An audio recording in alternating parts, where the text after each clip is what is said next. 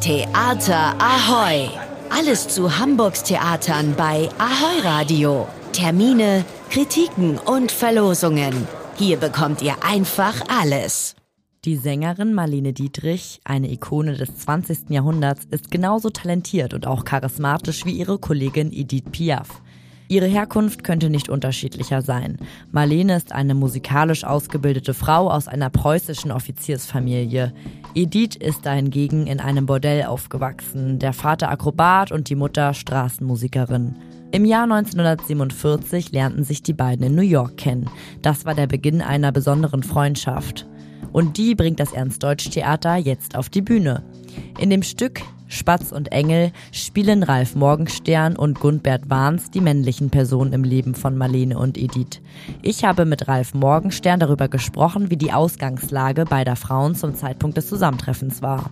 Marlene Dietrich war schon Weltstar und Edith Piaf war dem großen Publikum in Amerika fremd, war sehr unglücklich und äh, wollte eigentlich sofort zurück nach Europa.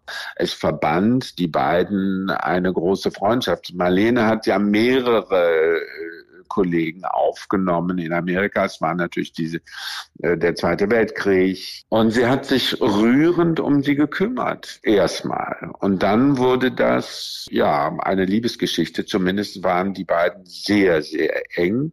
Das ist verbrieft und es gibt äh, Fotos, es gibt auch Gespräche, die niedergeschrieben wurden, Briefe und natürlich ganz viele Zeitzeugen, die dabei waren. Die Freundschaft war aber keine für die Ewigkeit. Im Endeffekt ist es praktisch äh, gescheitert an diesem preußischen Ehrgeiz, den Marlene hatte und an dieser großen Selbstzerstörung, die Edith Piaf hatte. Äh, und sie hat ja, ist ja sehr den Drogen verfallen und ist dann eben auch sehr früh gestorben und das war das Ende. Und eigentlich haben die sich dadurch auch auseinandergelebt, weil Marlene natürlich war, jetzt äh, äh reiß dich mal zusammen und Edith hat gesagt, es geht mich alles ein Scheiß an. Davon handelt das Stück. Was hält eine Freundschaft aus? Was hält eine Partnerschaft am Ende auch aus? Äh, beide hatten äh, nebenbei äh, mehrere Geliebte. Marlene hatte ja viele Verhältnisse mit Frauen als auch mit Männern. Man nimmt viel Gefühl, man nimmt viel oder man erkennt sich auch oft wieder und das ist das. Und dann eben die tolle Musik. Wir haben zwei wunderbare Musiker.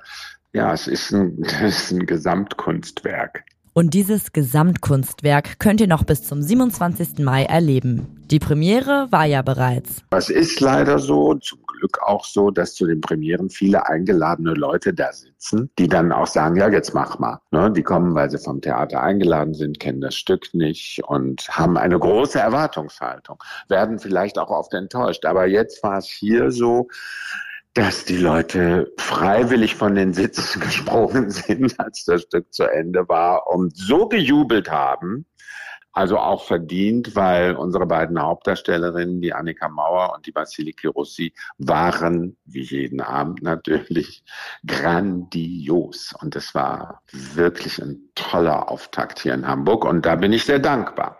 Danke, Ralf Morgenstern. Das Theaterstück Spatz und Engel läuft aktuell im Ernst-Deutsch-Theater. Wer nicht genug von Marlene Dietrich kriegen kann, der schaut einfach nächste Woche Montag und Dienstag im St. Pauli Theater vorbei. Dort läuft die Aufführung Wiedersehen mit Marlene.